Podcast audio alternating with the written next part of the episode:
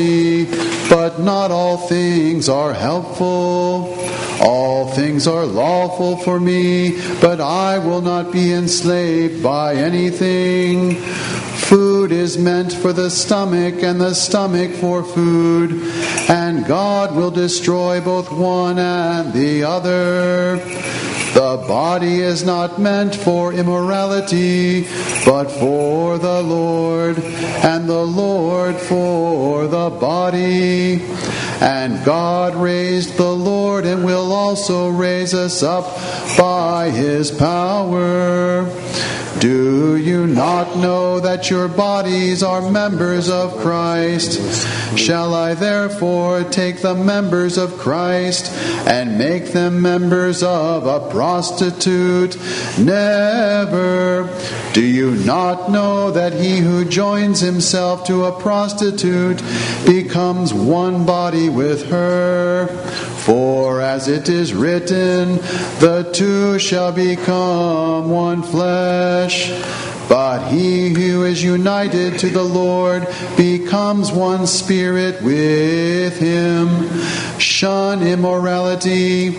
Every other sin which a man commits is outside the body, but the immoral man sins against his own body. Do you not know that your body is a temple of the Holy Spirit within you, which you have from God? You are not your own, you were bought with a price. So glorify God in your body and in your spirit, which belong to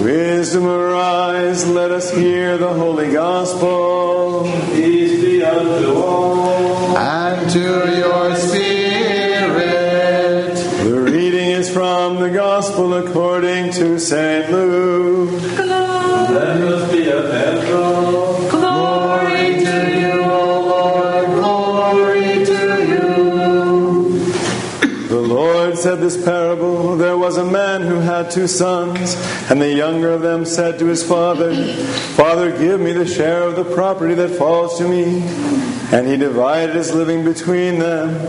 Not many days later, the young son gathered all he had and took his journey into a far country. And there he squandered his property in loose living. And when he had spent everything, a great famine arose in that country, and he began to be in want. So he went and joined himself to one of the citizens of that country, who sent him into, the, into his fields to feed swine. And he would gladly have fed on the pods that the swine ate, and no one gave him anything. But when he came to himself, he said, How many of my father's hired servants have bread enough and to spare, but I perish here with hunger? I will arise and go to my father, and I will say to him, Father, I have sinned against heaven and before you. I am no longer worthy to be called your son. Treat me as one of your hired servants. And he arose and came to his father. But while he was yet at a distance, his father saw him and had compassion, and ran and embraced him and kissed him.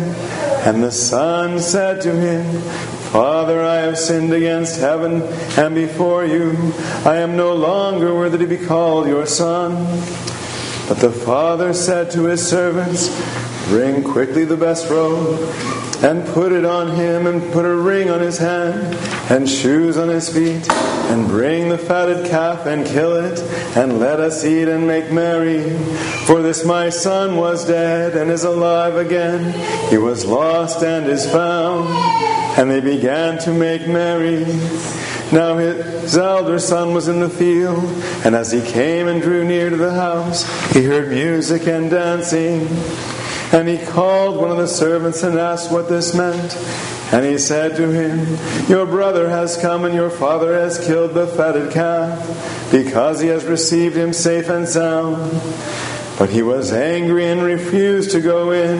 His father came out and entreated him. But he answered him, His father, Lo, these many years I have served you.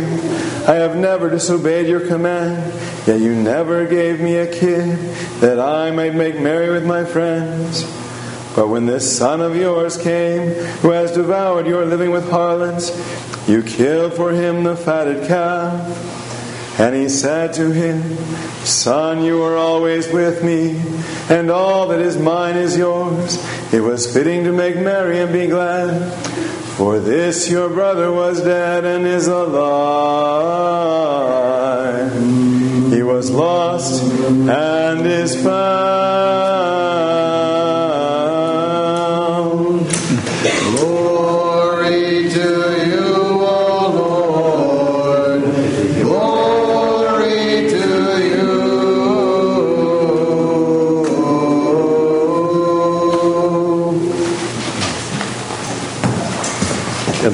Father, the Son, and the Holy Spirit, Amen. Christ is in our midst.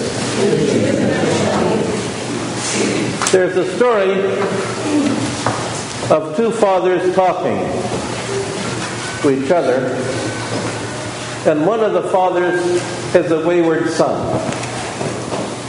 The boy is always getting into trouble, staying out late with questionable company, and basically giving the parents much grief. And so the one father asked the other, he said, How is, how is Bob doing? And the second father replies, Well, I'm afraid he's still behaving in a disrespectful, irresponsible fashion. The first father said, You know, if that was my son, I'd kick him out. And the second replied, If it was your son, I probably would kick him out. but he's my son. All of us are sons of God. Son is a collective term. It has men and women involved. We all belong to God, and He loves each one of us dearly. In fact, one time Christ told a parable, a parable we heard today, to show that there are no bounds to God's love and forgiveness. This parable of the prodigal son is certainly one of the most popular with all Christians, and somehow is a condensation of the gospel. The central figure is not the son at all, but rather the father, the one who waits by the door, scanning the horizon, looking for his son, and finally running out to greet him. One of the first things we notice about this parable is that the son gives his son, the father gives his son complete freedom. The boy feels trapped. He feels like he's a bird in a cage. He craves to go and spread his wings.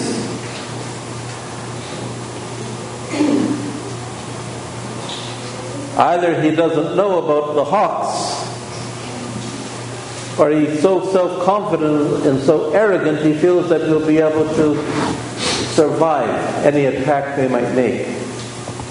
And so he goes to his father and he demands his share of the inheritance. Not a very nice thing to do. Because there's a condition for getting your inheritance. your benefactor has to die. And so by demanding his inheritance, it's sort of the, the utmost contempt that he can show to his father. The father has a good idea of what will happen, but nonetheless, in his love, he lets the young boy go. You know, Adam and Eve were similar. God put them in a garden. And the liturgy of St. Basil the Great, and the prayers that often are done silently by the priest, is called the Garden of Delights. The boy is leaving the Garden of Delights as Adam and Eve did. When Adam and Eve are in the garden, the Lord says, Don't eat the fruit of this tree. Everything else is yours. Enjoy it to the fullest, but don't eat the fruit of this tree. He doesn't say if you eat it, I'm going to kill you. He says it's poison. Don't touch it. Well, we know the story. Eve bites into the apple, fig, whatever it was, and then shares it with her husband. They had free will. God gives us free will. Because without free will, we can't reach perfection. Without free will, we'd just be puppets, acting in some bizarre play that the Lord has seen fit for His pleasure to have us act in. No, we have free will. That's very important. You know, in the abortion debate, that horrible wound that still consumes America, one side calls itself pro choice. We believe in a person's ability to choose. Beloved, all Christians believe in pro choice because we can do anything we want. We can lie, we can cheat, we can steal, we can, we can commit adultery, we can gossip, you name it. We can do it. Only two things. Only one path is right and leads to life, the other leads to death. And secondly, we are responsible before God for the choices we choose to make. Each person is made in the image and likeness of God. At baptism, we receive that special grace that fills us with God's own Spirit, and we have all the gifts that we need. And yet, from birth, we, we begin that horrible process of squandering the gifts God has given us. Sin increases, and as it does, the gulf between us and God grows greater. It's as if we're going to a far country.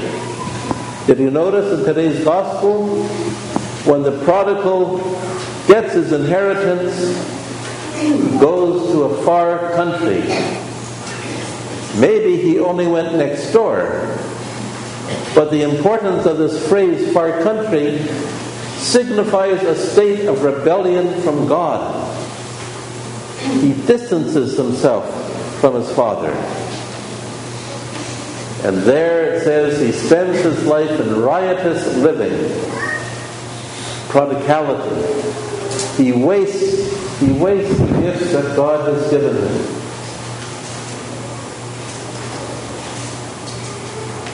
You know, America, beloved America, America, which was founded by Christians, non Orthodox Christians to be sure, but was founded by Christians, is quickly distancing itself from God. You know, the gospel is rejected, and man exalts his own logic. I know better. The church says this, but I know better. Therefore, America has become this wild place, a place that is truly far and distant from our Lord. And what a tragedy! What a tragedy! You know, we're either consciously ignoring Christ or we fumble around in darkness because we don't know Him. The son gets wastes and squanders all his property from God.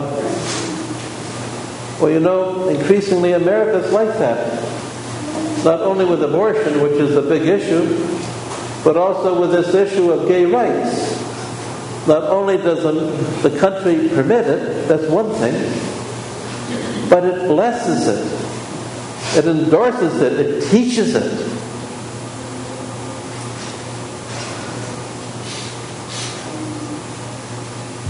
Fact, that even are pressures now to charge people with hate crimes who speak against it and who refuse to bless it. Those people, like priests, who are not politically correct.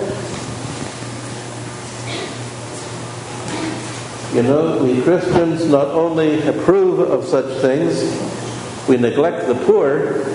I don't know if you've seen on television the past few nights, they've done these horror, things on the news, showing the poor people who live in tents being shuttered from one place to another place.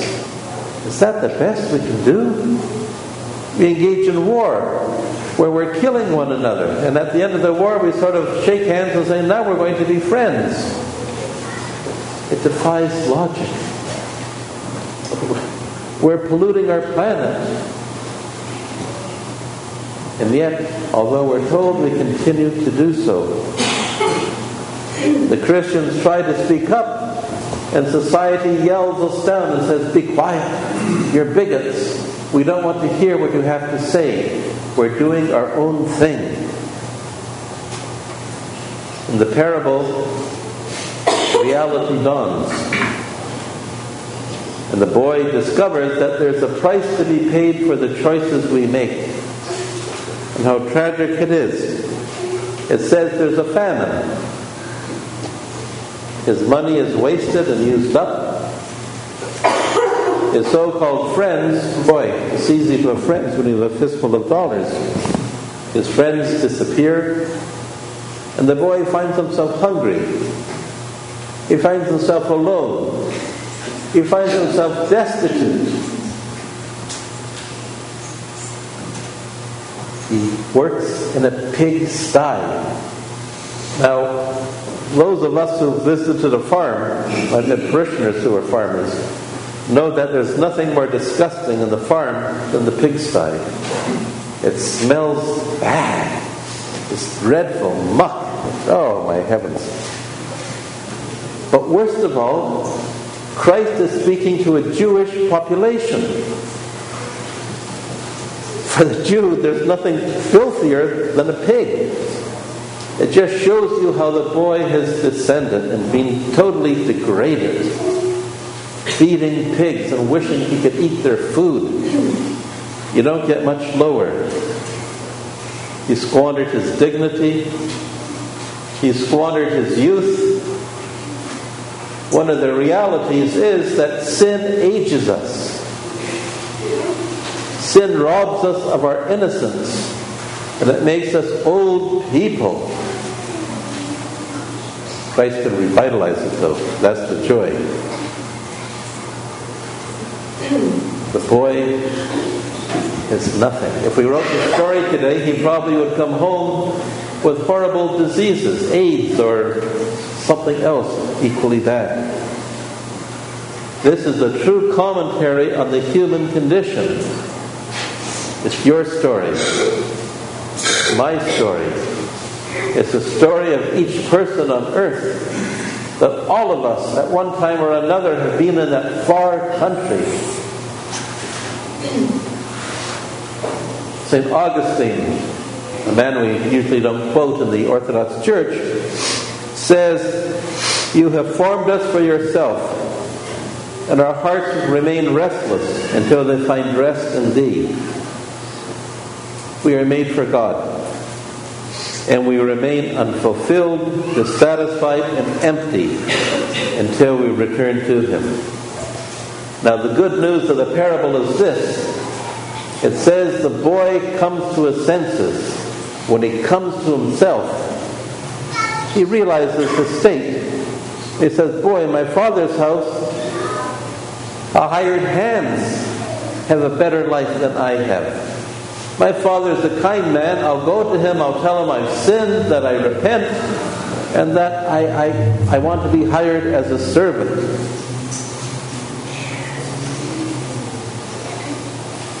Well, the question is why does God permit us to suffer?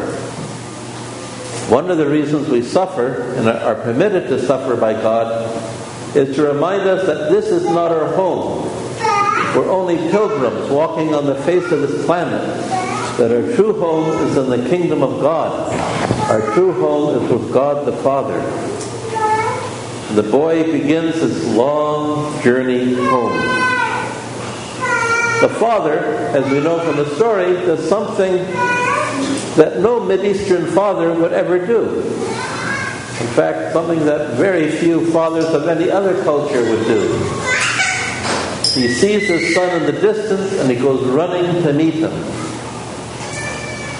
When you're a father, when you own possessions, when you have status in society, you don't run, especially after a reprobate.